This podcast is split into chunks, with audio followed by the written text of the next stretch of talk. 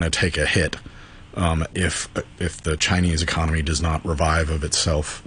You know, if the U.S. goes into a serious recession, um, you know, if this Taiwan thing blows up, there's a lot of potential headwinds. So, I mean, with that in mind, you should certainly do what you can to, to, minimize the impact, and that would involve getting rid of some of the policies that are counterproductive and, and at best obsolete at this point. Okay, thank you very much. That's Pete Sweeney, Asia editor at Reuters Breakingviews. You also heard Stuart Allcroft, Asia Fund Management industry consultant, and RTHK's international economics correspondent, Barry Wood. You're listening to Money Talk on RTHK Radio 3. Let's take another look around the region's markets. In Australia, first of all, the ASX 200 slipping further into negative territory, now down 0.9%. Uh, the Nikkei 225 in Japan is holding up. It's up about half a percent. Kospi in South Korea up about 0.2%. Futures markets pointing to a gain of about 80 points for the Hang Seng at the open this morning. Thank you very much for listening. Please join me again tomorrow morning at 8 o'clock. We'll have further business and finance updates for you coming up after the news back chats with Janice Wong and Danny Gittings. The weather forecast mainly cloudy, occasional showers and thunderstorms. Those showers are going to be heavy at times. The thunderstorm warning is in force right now. The maximum temperature is going to be around 31 degrees. And then the outlook is for showers, heavy at times, with thunderstorms in the next couple of days. And then those showers will lessen on Sunday and Monday. The temperature right now is 28 degrees, 83% relative humidity. It's 8.31 and a half. Here's Andrew Shorosky with the Half Hour News. Thank you, Peter. Health officials have stressed that the overall fatality rate among COVID patients remains low at 0.7%, despite a rising number of deaths in recent days. 11 COVID patients died yesterday. Lau Ka-hin, a chief manager at the hospital authority, said this reflected an increase in the overall number of cases. In early July, there's only a few cases per day, one to two or two to three. But in the recent one week, we know that there is average five to six deaths per day. Uh, even last Tuesday, there are 10. Today, we have, we have 11. So what is this means? This means there is an increasing number of infections in the community. So there will be an increasing proportion of patients being uh, suffering from critical or serious conditions. Um, some of them may die, uh, uh, uh unfortunately. Authorities yesterday reported 3,889 new local COVID infections and 234 imported cases. Another 171 COVID patients were admitted to hospital, taking the number of inpatients to 1,536. Six are in intensive care. The government has lowered the minimum age limit for the Sinovac COVID vaccine from three years to six months, as recommended by its advisors. Natalie Ching reports. The authorities say toddlers can receive the same Sinovac dosage as adults. As for BioNTech, officials say toddlers should get a tenth of the adult dosage, and they are discussing with the drug manufacturer about buying the right dosage for them. The government said in a statement that it's very concerned about serious COVID cases involving toddlers, and officials are trying their best to provide multiple avenues to get jabbed so that they can be protected against the virus as soon as possible. The foreign ministry in Beijing has condemned as a wrong and serious violation of the One China principle a visit by the Speaker of the U.S. House of Representatives to Taipei. An aircraft carrying Nancy Pelosi arrived shortly before 11 p.m. In a statement shortly after her arrival, the ministry said the visit also violated three China U.S. joint communiques, gravely undermined peace and stability across the Taiwan Strait, and sent a seriously wrong signal to separatist forces on the island. It said China had made a strong démarche, that's a formal protest through diplomatic channels, to the U.S. side. It said the nation had all along opposed the visit by U.S. Congress members to Taiwan and said the executive branch of the U.S. government had a responsibility to stop it. Describing the Taiwan question as the most important and most sensitive issue at the very heart of China U.S. relations, it warned that U.S. moves to increase exchanges with the island were like playing with fire, adding those who play with fire will perish by it. Finally, police say they've charged a man with doing an act or acts with seditious intent. The 34 year old will appear in the West Kowloon court today. The news from RTHK.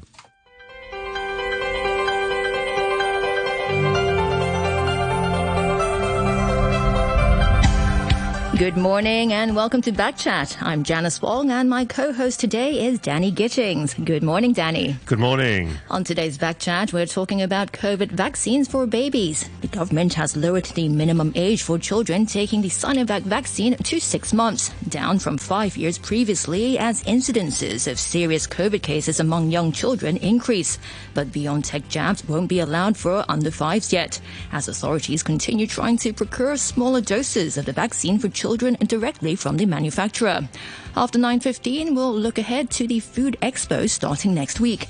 But you can only eat with your eyes because participants won't be allowed to eat or drink at the event. Let us know your thoughts, your questions, and your comments on our Facebook page, backchat at RTHK Radio 3. You can email us at backchat at rthk.hk, or you can call us, of course, and our number is 233 That's 233 in the next 25 minutes or so, we'll be speaking to Professor Lau Yu-lung, the chairman of the government scientific committee on vaccine preventable diseases. And after nine, we will be joined by Iris Chang, the president of the Practicing Pharmacists Association of Hong Kong. Um, let's go straight to Professor Lau. Good morning, and thanks for joining us on the program. Good morning. Um, before we talk about vaccines, Professor Lau, um, can you give us an idea how many infants or toddlers have been infected with COVID 19 recently? Ah, right. Okay, I may not be able to tell you exactly the numbers, uh, but I could tell you uh, in terms of the percentage of serious, critical, and fatal cases um, in the age bracket. Uh, if it's between zero to two years of age, then you get one severe, critical, or deaths uh, in every thousand.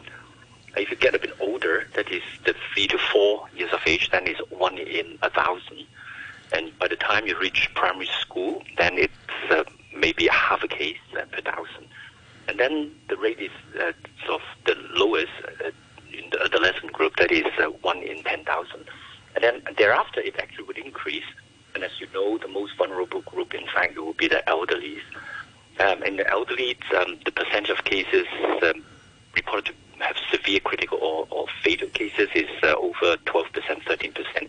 So there's a very significant age-related um, sort of uh, relationship in, in, in, terms of um, how severe you might be if you've got infection. So I suppose the two end of the age spectrum, the very young, that is uh, less than two or three years of age, as well as those over, I would broaden it to over 70, I suppose, but over 80 is the most um, vulnerable group. So uh, in terms of the number of cases you start to hear um, and of course, uh, with sadness, we looked at this 22 months old girl died a couple of days ago. It's because the number of cases got infected increased. Then, uh, even if you've got a small percentage, say uh, sort of uh, one and a half cases per thousand, you're still going to see these cases. Um, so, as you know, um, the under three uh, age brackets, the one that is still not eligible for vaccination, and hence has some sense of urgency uh, to at, at, least allow uh, parents and this group of children to have a, a, choice whether they want to get vaccination or not. And you're expecting things to get quite a lot worse as far as COVID is concerned. I mean, uh, looking at your interim recommendations, one of the reasons you talk about vaccinating children is because you say you anticipate a winter surge in COVID 19? Yeah. Um, in fact, obviously, uh, we need to look around uh, us to see what may sort of hold in the future for us. Um, as you could see, uh, perhaps um, I could just narrate uh, the, the, the, interval between the waves um, has gotten shorter and shorter. Year is about, you know, wave to wave in other countries um, is about six, seven months. Of, of course, in Hong Kong, we implemented a very uh, sort of stringent uh, measures, and hence we don't see big waves until we've got this one enormous tsunami uh, in February, March. Uh, if you look at the other countries and regions, uh, the interval between the waves, uh, in fact, got shortened to about three three months rather than six months. What it really means is that the Omicron has acquired the ability to mutate and evade our uh, existing immune um, sort of uh, defense, whether you get it from infection or from uh, vaccination. And obviously, um, we understand even for Omicron, there are different subvariants. Uh, now in Hong Kong, there's BA.2 but there's the BA.4 and 5 already sort of taken over from BA.2. to in some of the Asian country regions, uh, like for example uh, in in Japan and, uh, and and in Korea and, and so on. So um, our worry is uh, as winter comes, then perhaps uh, another wave uh, with BA.5 or even worse, another subvariant or even non Omicron, what we call Omicron plus, then there is a possibility with the immunization and so on, there will be another upsurge. So in order to at least to give a chance for the under three to have some immunity, then uh, we feel there's a, an urgent sense uh, to let this uh, under three years old uh, age bracket to have this chance. But of course, I, have to highlight the most vulnerable was still our elderly, that is over uh, 80 years old. And uh, for that age bracket, I, get there's at least uh, 120,000 uh, not even getting one jab, you know. Uh, so the focus, I, I suppose, is at, at the end of this, uh, the two ends of the age spectrum, basically. Yeah. Right. So, so what you're trying to do, what the government is trying to do right now, is to uh, get the population as ready as possible for the uh, winter surge that uh, you're expecting. And uh, of course, what parents want to know is if uh, COVID vaccines are safe for children that young. Yeah, of course, uh, we are very mindful of the concern of parents. Um, maybe I address those parents who wish get vaccination first because um, I'm involved in directly vaccinating uh, children, young children, as low as uh, three years of age uh, for the past uh, year and a half. And understand a lot of them. In fact, they also got children younger than three years of age, and they've been pleading us, uh, why, why not? Why not? Uh, we we, have, we don't have a chance, you know. And, and they keep sending me emails and messages. When will we have vaccination for those under three? So there's um, a, very significant portion of parents wish to have that chance. Uh, so I think that will address uh, their needs. Now I address the, the other side of the view, I suppose, who is very concerned, who, who have reservation about vaccination.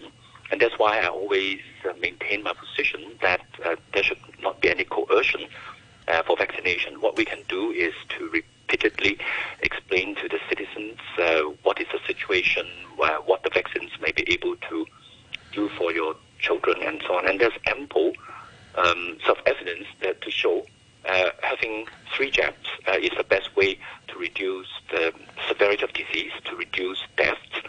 But of course, at the same time, uh, for parents of young uh, children, they are very mindful of possible side effects. Uh, but since we have used these two vaccines for nearly two years, and worldwide, these two vaccines are the top most used vaccines. So, in terms of experience, there's just enormous. I don't think in human history uh, there's so much uh, data gathered in terms of how vaccines behave, uh, uh, especially among all the COVID vaccines, and you know the Pfizer as well as the, the, the Sinovac, the CoronaVac vaccine. We have the most data in terms of both performance, uh, safety, quality, uh, and so on. And of course, um, we've uh, looked at the data uh, from the early clinical trials of that age bracket for the two vaccines, and looking the numbers uh, recruited are only in hundreds rather than like in the previous trials in the thousands. Uh, basically, I think citizens need to understand to do study and, and drawing blood and so on in very young children is very challenging, and hence uh, it's always there's a limitation of recruiting large number. So what the data that we've examined is not on the clinical endpoint, what we call the you know uh, the efficacy, but actually look at the antibody response and looking that uh, in that group of uh, children uh, having three doses uh, of Pfizer, the BioNTech, as well as the two doses of uh, CoronaVac generated of antibody um, comparable uh, to that generated in the older age bracket. And that's what we call immunobridging, and reach the conclusion that they are going to be performing at the same level, basically. But CoronaVac obviously needs three doses as well, but they only generated two doses. Um, Although, although these vaccines are very safe overall, um, there have been side effects, haven't there, among uh, oh, yes, particularly among teenage uh, teenage children. You you actually had to change your advice about the number of yes, recommended vaccines yes, last year. So, um, what, what what are the risks about, um, among young babies? I mean, it is. Um... Yeah, sure. Yeah, okay. Uh, so the one uh, major concern is uh, myocarditis, that's inflammation of the heart muscles, and pericarditis, the inflammation of the linings of the heart after BioNTech, uh, especially in male, in adolescents. Uh, in fact, that alarm has been raised very loud by us in Hong Kong. Um, at one point, we actually so worried we have to stop the second dose for for the adolescents. And as Omicron lurked around the corner, we put back uh, the second dose, but at a, at a much longer interval between the first and second dose. And that has been proven to be very effective to reduce um, the incidence of the myocarditis uh, in the most uh, sort of affected age bracket, that is the adolescents, especially the, the male. And that's why we have actually changed the recommendation for the BioNTech um, sort of from you know what's been recommended by the drug company. Uh, so the interval between the first and the second dose is now eight weeks, not three weeks as um, sort of stated by the drug company. And then the third dose, we actually said uh, at least three months. So from our own local experience, uh, we are very confident that we'll be able uh, to uh, lower the risk of the um, myocarditis, that's inflammation of the heart, uh, for the BioNTech in this age uh, bracket. But of course, um, um, my my own position is that we need to explain as much as possible uh, in terms of the benefits as well as the potential risk, and and and the parents choice, and that is how Hong Kong actually been working all along. Would you recommend that uh, parents ta- take Sinovac instead for the third, third, third dose for their ch- uh, their children, given that Sinovac has sort of almost no side effects of myocarditis, right? The vast majority of BioNTech. Yes. Yeah. uh, it- Basically, it's a, it, it's the property of the the platform. You know, the CoronaVac is a very old platform. It's a activated um, sort of virus, um, like the flu jab we get every year for the last God knows how many years. it's of the same platform, so uh, it's very safe. And of course, uh, we have the global data as well as uh, no Hong Kong local data, and there's really no uh, risk of myocarditis if you have the CoronaVac.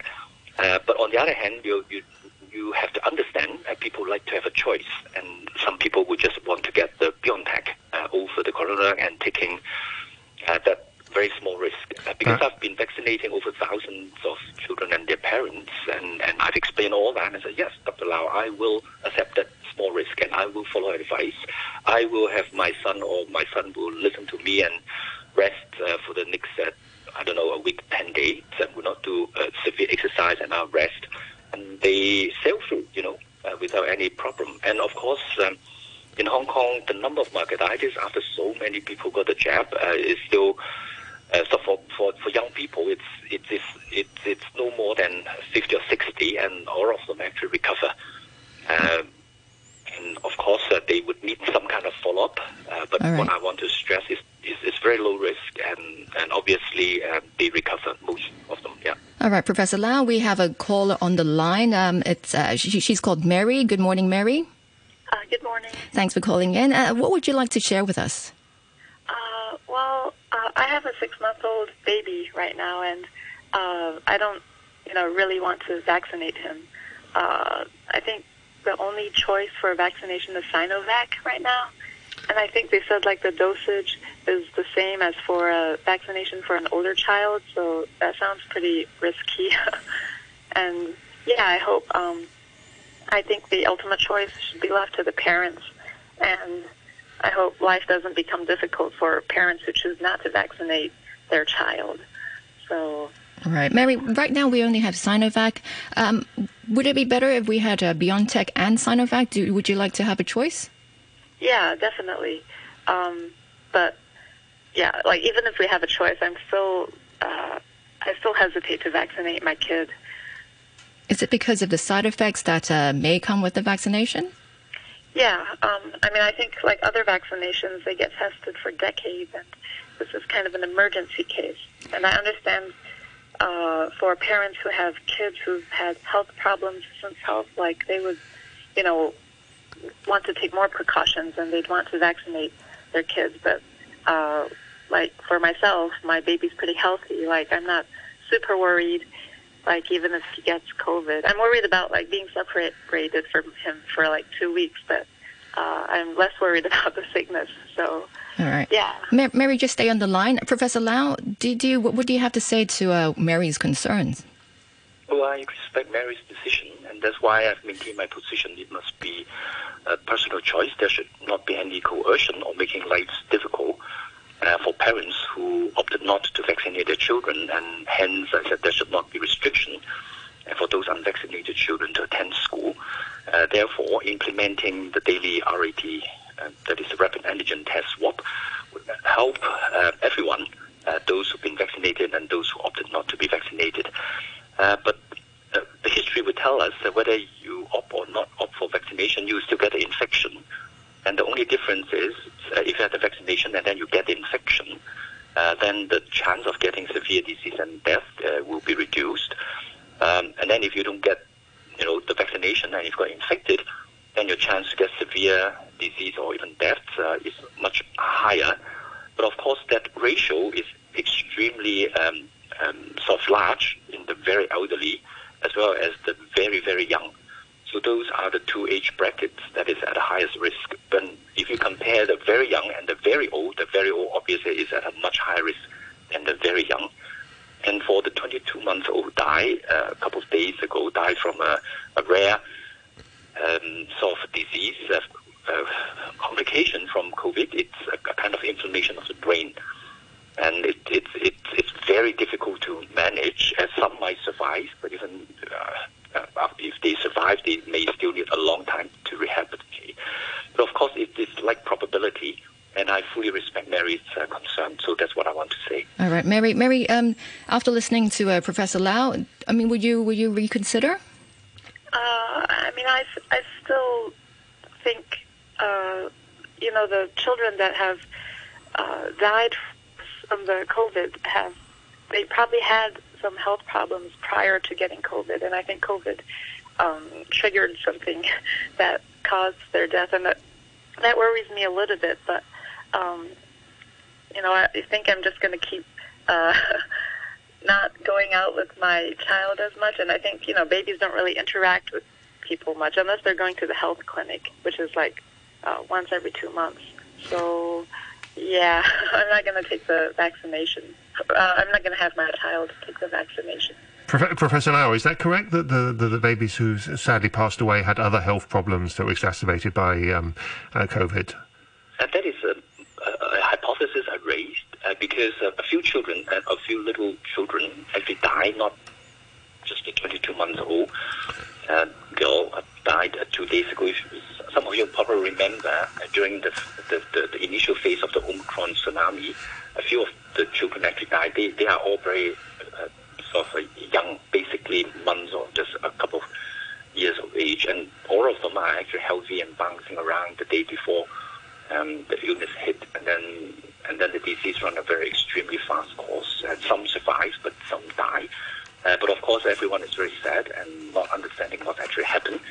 Uh, so my own hypothesis at that time and still now is that perhaps they have some kind of what we call immune uh, deficiency that is unknown, undiagnosed, uh, because indeed there's a group of children who suffer from what we call primary immune deficiency or inborn error of immunity, uh, they do not have any manifestation until they hit uh, by a virus of some description, whether it's influenza.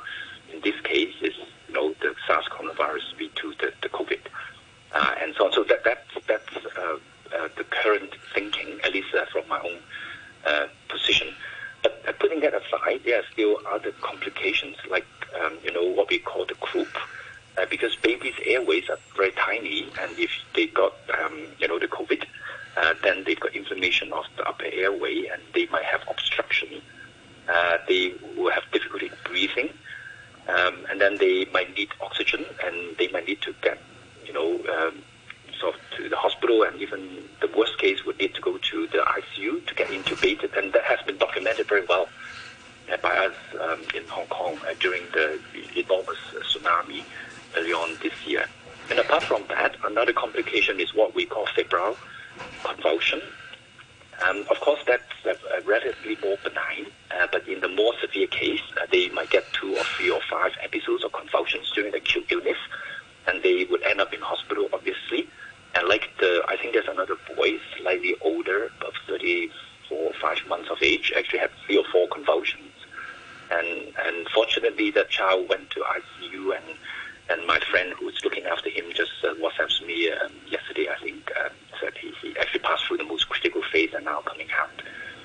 Uh, right. When we, yeah, and so so it is not just the, the very rare uh, sort of brain inflammation, but there's the croup, the febrile convulsion, and the other complication is what we call the MIS-C, that is uh, is kind of inflammation of many systems, your heart, your lung, uh, your gut, uh, your kidney, and it's very well documented uh, in, in in the West first uh, last uh, very early on during the, the pandemic, and then in Hong Kong because of the tsunami. Uh, we also have documented uh, nearly, I think, 40 or 50 cases of MIS-C. Yeah. All right, uh, Professor Lau. Um, well, let's just go back to Mary for a moment. Uh, so, so Mary, I hope uh, Professor Lau has uh, answered some of your uh, your questions and uh, your concerns. thanks for calling in, Mary. Um, Professor Lau. Um, I'm sure there are many parents who, who or some parents who share a similar view to Mary. How, how would you convince them to get their babies or toddlers vaccinated? Uh, yeah, it's always a, challenge, I have to admit. Uh, but the experience with the 3 to 11, you remember, um, so early on this year, because of the Omicron waves, we were so worried, and then we started uh, to have a lot of seminars, Zoom meeting, and so on. And uh, personally, I've conducted a few of them uh, with uh, like one, and we've documented, in fact, uh, initially it's only 30% uh, of the kindergarten uh, age bracket uh, would want to have vaccination. But after our Zoom and the talk, we documented with of questionnaires before and after our talk actually increased from 30% to 60 or 70%. Okay.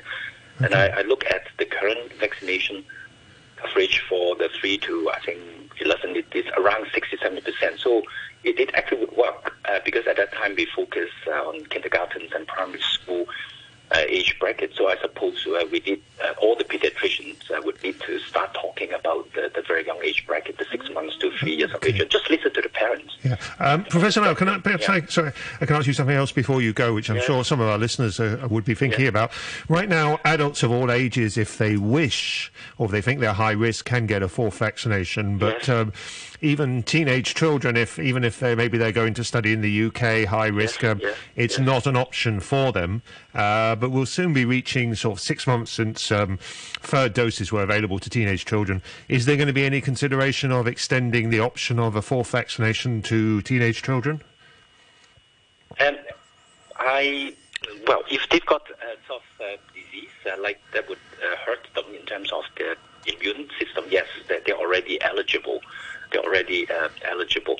But mind you, um, vaccination carry risk. That's what Mary's been thinking about, and of course we've been trying to assess what we call the risk uh, benefit um, sort of ratio. But how about those who are uh, going to study in the UK, things like that, where COVID is so prevalent? I mean, many of them might well think that um, the the risk of catching yeah, COVID if, is so high. That if they're going to study there, uh, and if they're healthy, if they've got no illnesses, after three jabs, whatever it is CoronaVac or BioNTech, they're very well protected if they're healthy, and it's better for them to get a fourth uh, uh, sort of exposure through the natural infection than they would reach what we call hybrid immunity. So uh, hybrid immunity is is is is, is um, sort of uh, recognized uh, to be broader, uh, maybe more durable. Who knows? That is not known yet. But do not get the infection before the vaccination. So the the message is to get the free jabs, um, and then if you're healthy, if you're young, if you don't smoke, and if you are not obese, and if you exercise um, frequently, you are at such a low risk. It's no more than a flu, a cold, uh, when you get it. But of course, uh, you might still get uh, maybe a few days fatigue, sore throat. And unfortunately, I noticed uh, some of my friends actually lost smell, and I hope they, they will recover. You know, even got a fourth jab, the antibody won't last more than a couple of months. All right, Professor Lau. Yeah. Professor Lau, yeah. we'll have to take a break for the news very soon. I have an okay. email here from Doug. He just uh, wants to ask a question. It's a bit. Uh, he says it's a bit uh, off uh, today's topic, but it's related to COVID nineteen. He wants to know um, how is it uh, that uh, imported cases are classified? I mean, how are these distinguished from local cases? Just very briefly. the government want to categorize this uh, in terms of the risk of introducing other variants. As I mentioned, B.4, B.5, and they possibly will come from other countries or regions with very high percentage points. And, and if we do not uh, sort of uh, have some kind of measures to control that, then B.4 and B.5 might actually take over very rapidly. And of course, the percentage is not high; it's only five to ten percent. So I suppose if we could control that, we should be able to relax some of the border measures. All right, Professor Lau. All right, Professor Lau, we'll have to take a short break for the news. Thanks again for joining us this morning. That's uh, Professor Lau Yu-lung, who chairs the Government Scientific Committee on Vaccine Preventable Diseases. And uh, just a quick look at the weather. It will be mainly cloudy with showers and thunderstorms. The thunderstorm warning is in force. Highs expected today of around 31 degrees. Right now it's 29 degrees, relative humidity 77%. One China policy, and that the U.S. did not want the situation to spiral into a crisis. You're listening to the news on RTHK. Welcome back. This is Back Chat on a Wednesday morning with Danny Gittings and me, Janice Wong. If you're just tuning in, we're talking about the government's decision to lower the minimum age for children taking the Sinovac vaccine to six months, down from five years previously, as incidences of serious COVID cases among young children increase. But BioNTech jabs won't be allowed for under fives yet, as authorities continue trying to procure smaller doses of the vaccine for children directly from the manufacturer. If you want to ask questions or just share your views on today's topics, remember you can email us at backchat at rthk.hk or you can give us a call. Our number is 233 Joining us on the program now, we have Iris Chang, the president of the Practicing Pharmacists Association of Hong Kong. Good morning, Ms. Chang. Good morning. Thanks for joining us on the program. Um, the government uh, says it's trying to secure the uh, baby version of the BioNTech vaccine. Uh, looking at the market situation, uh, do you have an, any idea how difficult that would be? Well, all the COVID 19 vaccines are very scarce around the world. Uh, definitely, we would have to uh, make a lot of effort in order to obtain the vaccines into Hong Kong. it will be a challenge, absolutely. And uh, if we have to wait a long time, um, there is another alternative being considered, um, and that is uh, to extract or withdraw a one tenth dosage of the adult vaccine, right? Um, Ms. Chang, how difficult would that be in practice? In practice, that would be very difficult to control the quality of the vaccines to be administered to the uh, the little children, because for emergency uh, use authorization vaccines, such as the COVID ones, we're still monitoring the safety of those vaccines being used. And if we cannot guarantee the, ga- the quality of those vaccines being administered, uh, that will be uh, very uh, compromising to what we're trying to achieve for public health to endanger uh, some people be- because of quality issues of the vaccine. Why can why would um, extracting one tenth? Why would that mean that you can't guarantee the quality, or that the quality risks would be higher? Yeah, because for the uh, dilution of the uh, vaccine, uh, you would actually have to do it uh, manually to get the one tenth of the dose of the adult. Uh, originally, the bottles of the BioNTech vaccines are already in a very little volumes uh, inside the little bottles. And when we have to dilute it for adults, we already have to make a dilution. And the way you make a dilution is you inject some diluent into that vial of vaccine, and then you invert it 10 times to make sure it gets mixed but you cannot really make sure if we get one tenth of that dose, how well we can mix that. So that means that you will be having variable uh, amounts of quantities of vaccine in those uh, syringes that we use for children. So basically, it's really difficult manually to do this manually. Basically, you need some robotics technology and technical uh, equipment in order to ensure that the quality is the same for every syringe that we put into the people uh, for vaccination. I, just want to clarify something, Ms. Chang. You, you just said uh, the vaccine will be diluted. It's, it's will be diluted and not uh, directly extracted or withdrawn from the uh, the uh, the actual vaccine, right? Because I mean, yeah, it needs to be dilution. Yeah, the, the BioNTech basically, when we do it for adults, we have to make a dilution first and uh, separate it into five or six syringes from the original vial. So that's one of the technical aspects of the vaccine that we're using now for BioNTech. And uh, right now, um, this uh, dilution is being done for children aged 5 to 11?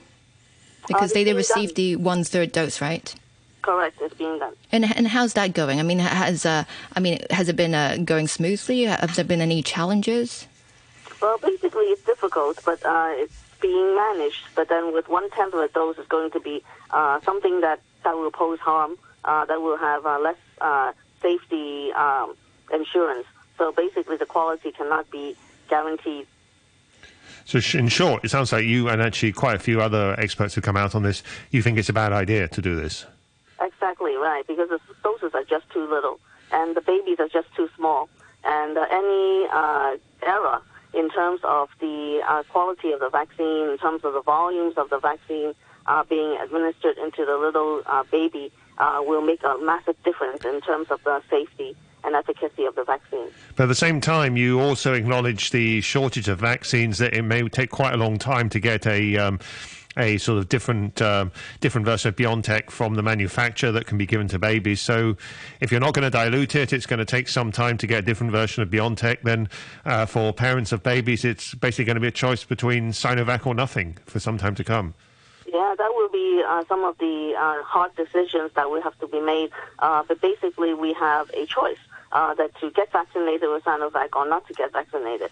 So I think uh, this consideration uh, will be a little bit easier because we have a choice. Yeah, but it's still less of a choice than for all other age groups in Hong Kong, right? Uh, that's correct, of course.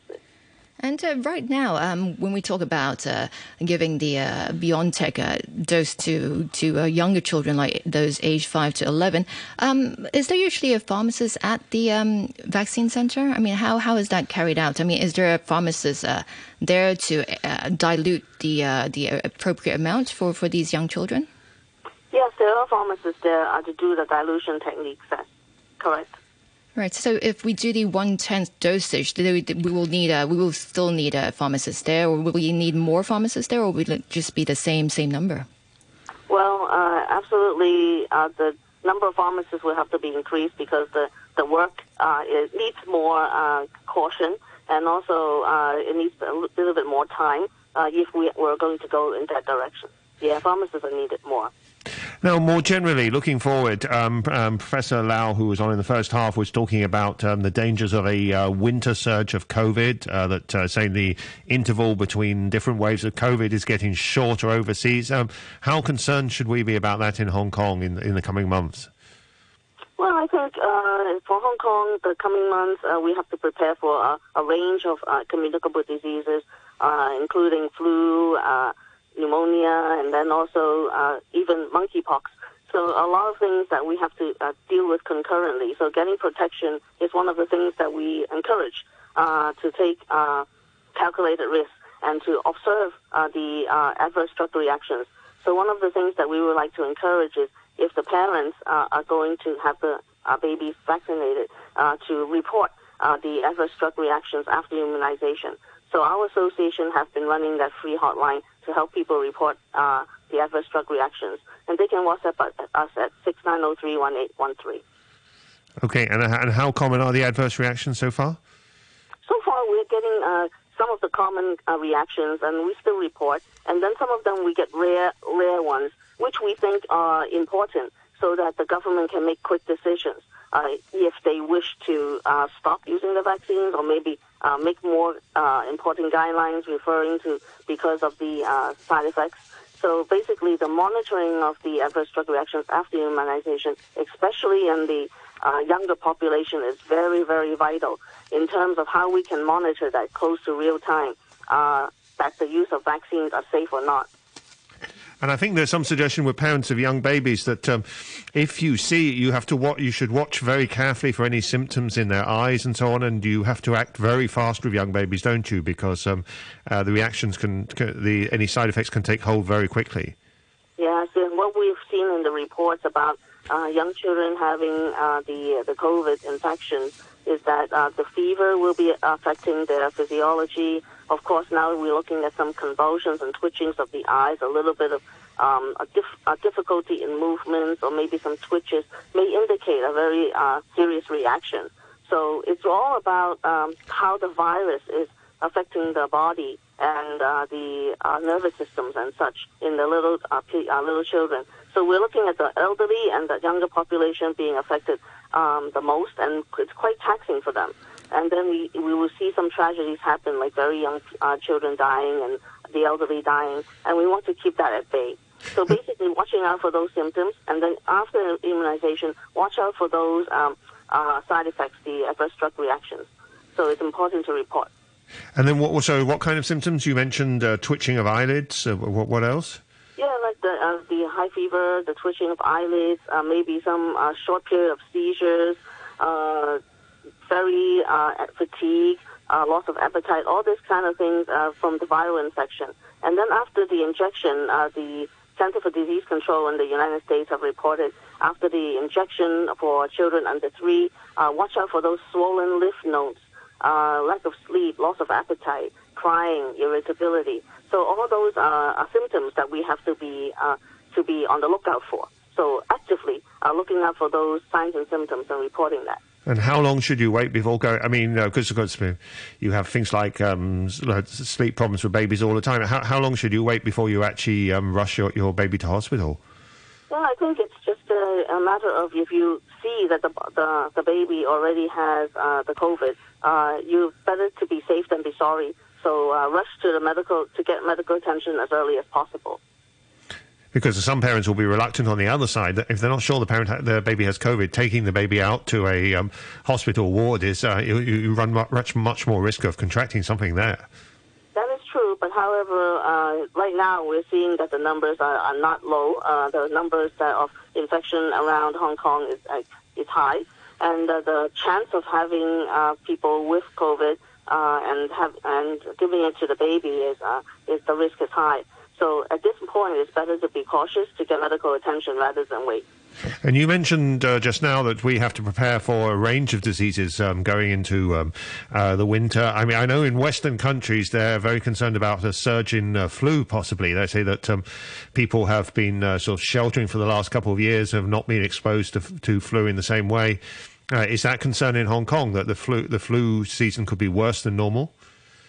Yeah, I think so. I think we're all getting uh, prepared for the battle up in the uh, the winter months that's coming up, and we we're doing the flu seasonal drive for our vaccination already. Um, we're preparing for that because even though we are all masked up and everything, uh, the flu can actually uh, be very contagious. And once if we have that in the community outbreak, then uh, we have uh, double trouble uh, along with COVID. So absolutely being prepared, and uh, we are expecting uh, kind of the worst uh, in case that the flu uh, outbreaks and then along with the COVID uh, surge and then also with the uh, pneumonia diseases running around the community. Of course, the monkeypox that may occur or not, but we are all being prepared for that.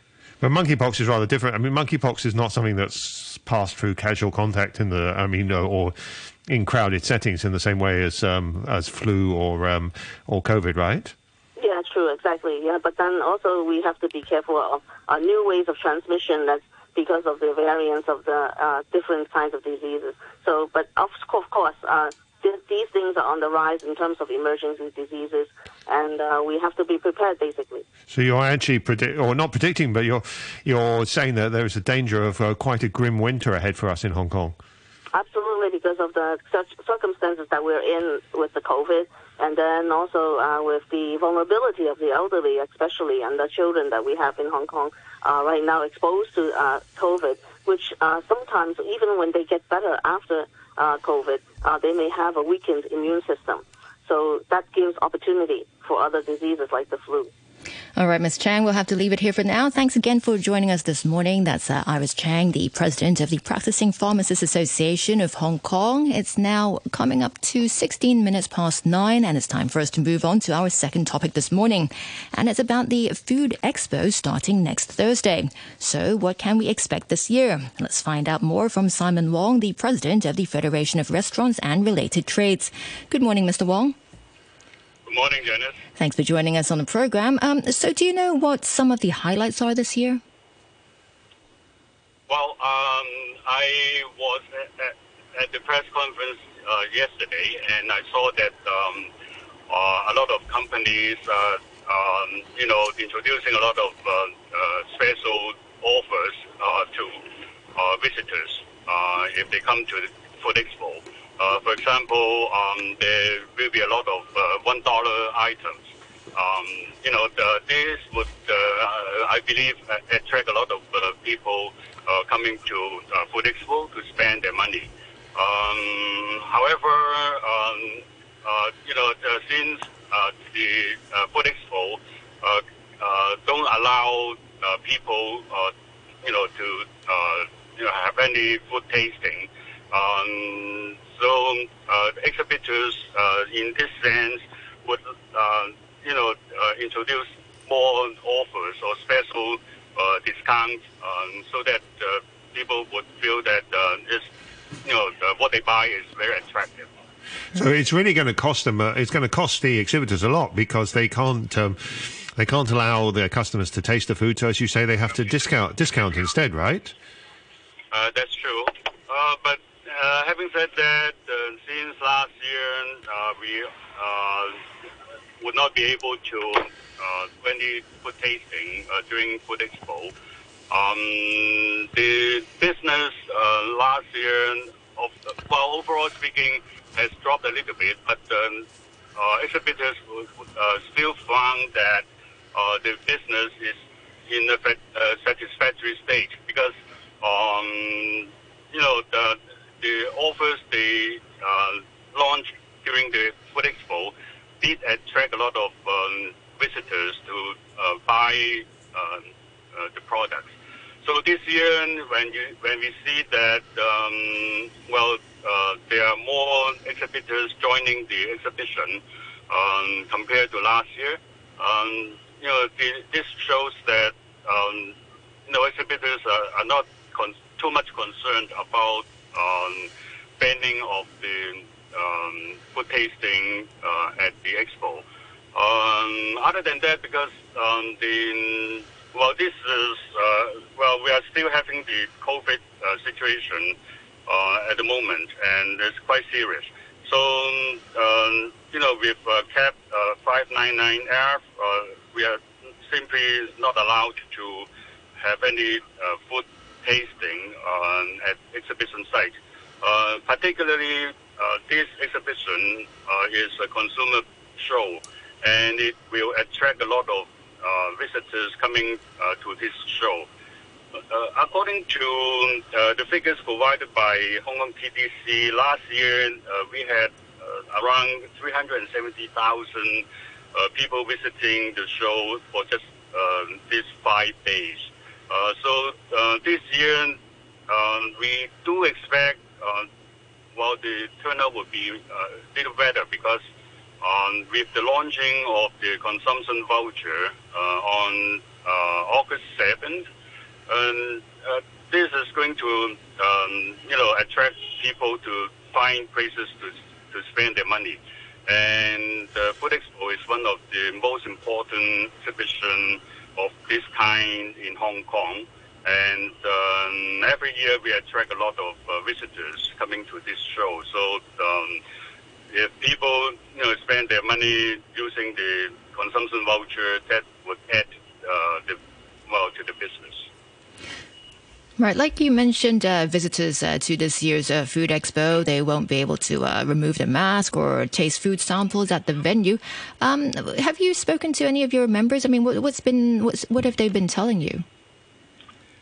Well, um, some members um, talked to me and said that, um, first of all, some uh, small companies, uh, if they want to introduce new products, um, that would be a little hurdle for them because um, a, lot of uh, visitors would come, well, in the past, uh, would come and um, try new things.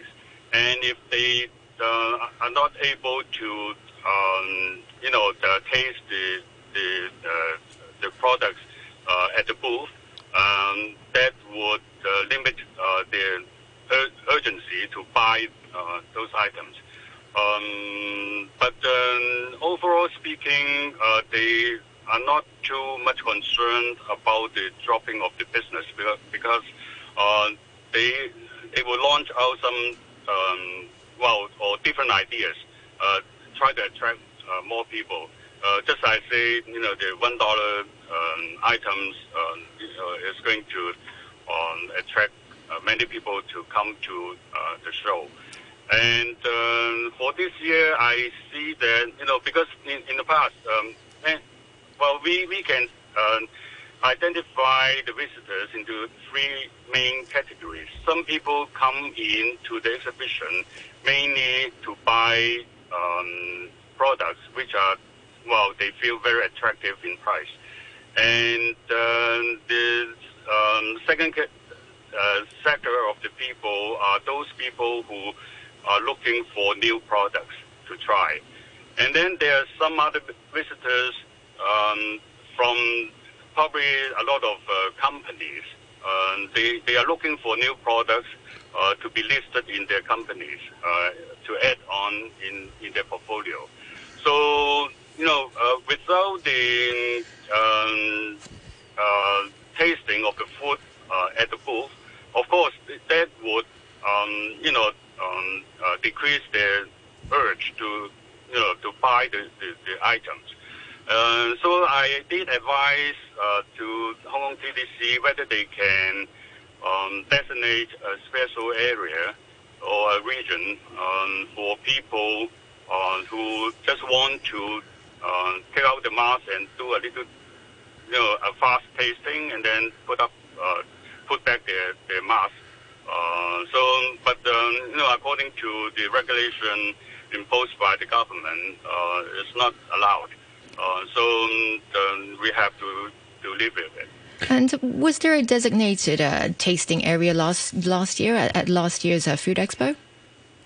Uh, no, um, actually, uh, this is a consumer show, and we see that uh, because there are so many people coming to the show per day, and it's so crowded, and the government uh, regulation uh, does not allow people to do tasting um, during the show.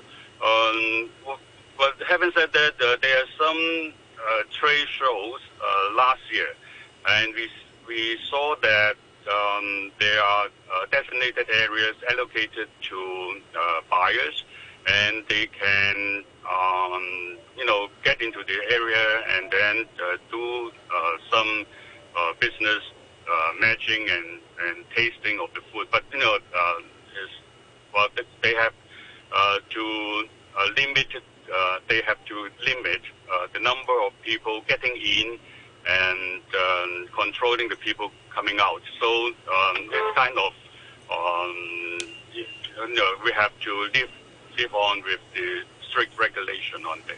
Of course, COVID is not going away. I mean, you're going to be facing the same problem next year and the year after and the year after that. So, um, what do you think is Well, the. uh, well, the thing is, we hope that the COVID uh, is going to leave us soon, and uh, Uh, I'm sorry. I mean, I must interrupt there. I, we can hope, but I mean, realistically, COVID is, is here to stay, isn't it?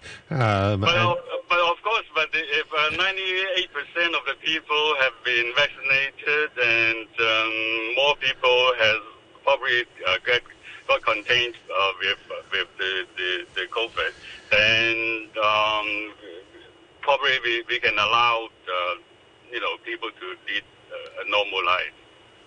so you are hoping that by next year you'll be back to tasting again? Yes, yes, definitely. Is that really a realistic hope? Well, I'm uh, positive, and I'm looking forward to that. Yeah, I mean, how about the? I mean, how oh, how about the alternate suggestion of having a sort of a tasting zone? Do, do you, oh, that, that might be sort of hard. It's very difficult to imagine going back to a situation where people can just take their masks off anywhere and eat, right? So, the idea of a tasting zone w- would that actually work going forward? I mean, because it, it means you can't give away free samples in front of stalls, right? Because people can't just eat them there. Uh, yeah.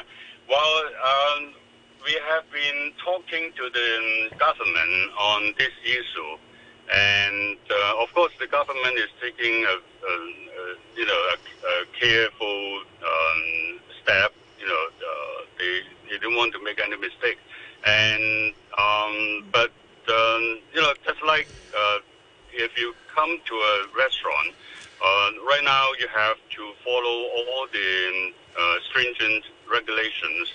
Um, then you know if all these kind of regulations are com- compiled, then uh, why not uh, having a you know special uh, region for just uh, you know for tasting, like Rugby Seven. Uh, you know is well people can allow to uh, drink beer or you know have some beverage in the stand.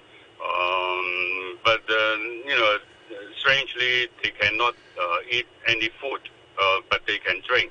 Uh, so I don't know. I don't see why you know people if they go to a, an exhibition, you know, um, particularly for a food exhibition, why can't we uh, do this kind of arrangement? Of course, if you want to go to a bar these days, you have to take an RAT test before you can go in. Could you imagine a sort of similar situation that you you only allow people to do tasting if they've taken if they've taken a RAT test first? Well, it doesn't matter. We can, um, of course, um, if uh, that helps, then um, we can make this kind of arrangement. But it all depends on uh, the regulation of the government whether um, they allow this or not. So, so will you be following up on this uh, further, Mr. Wong? Will you be talking to the TDC? Well, I've been talking to TDC almost every day, and uh, but TDC um, follows the instruction. Um, but this is uh, kind of understanding because um, you know when exhibitors uh, joining uh, this uh, food expo, they have been informed already that food is not allowed to be served during the, the exhibition period uh, inside the venue. Um, well, everybody knows about that uh, for the for the exhibitors. Uh, of course, um, visitors might not be aware of this. And last year, some uh, visitors did uh, have a little uh, complaint on uh, this arrangement, but finally they comply with they, they comply with this regulation because we are in the COVID situation and people, you know, uh, would live it live up with that. All right, and Mr. Wong, we'll have to leave it here for now. Thanks again for joining us this morning. And that's uh, Simon Wong, the president of the Federation of Restaurants and Related Trades. Many thanks also to you who commented or called us today, and uh, to my co-host Danny Gittings and my producer Yuki. Now, here's the weather. It'll be mainly cloudy with showers and thunderstorms. The thunderstorm warning is in force. Highs expected today of around 31 degrees. Winds light to moderate easterlies. And the outlook: showers and thunderstorms in the next couple of days. Right now it's 29 degrees, relative humidity 78%. I'm Dr. Patrick Yip. COVID-19 vaccination is the most effective way to prevent severe illness and death. More than 100 million children worldwide have received vaccination. We are working at full strength to help children aged 3 to 11 to get vaccinated. The two COVID-19 vaccines used in Hong Kong are safe and effective. No severe reaction has occurred after vaccination, even among those with asthma, food or drug allergies. Protect your children. Act now to arrange vaccination. I am a primary student. I want to get vaccinated. It's 9.30, the news with Andrew Shirovsky. Thank you, Janice. Firefighters are battling a blaze at a warehouse in Kwan Tei Village, north uh, in Fanling. They've warned residents to close their doors and windows and stay calm if they're being affected by the smoke and un- unusual odor. The foreign ministry in Beijing is condemned as a wrong and serious violation of the One China principle, a visit by the Speaker of the House of Representatives to Taiwan. An aircraft carrying Nancy Pelosi arrived shortly before 11 p.m. last night. The ministry also said the visit sent a seriously wrong signal to separatist forces on the island. And the Hong Kong Theatre Arts Practitioners Union says temporary measures to improve stage safety are reasonable, but may not, may not be enough to prevent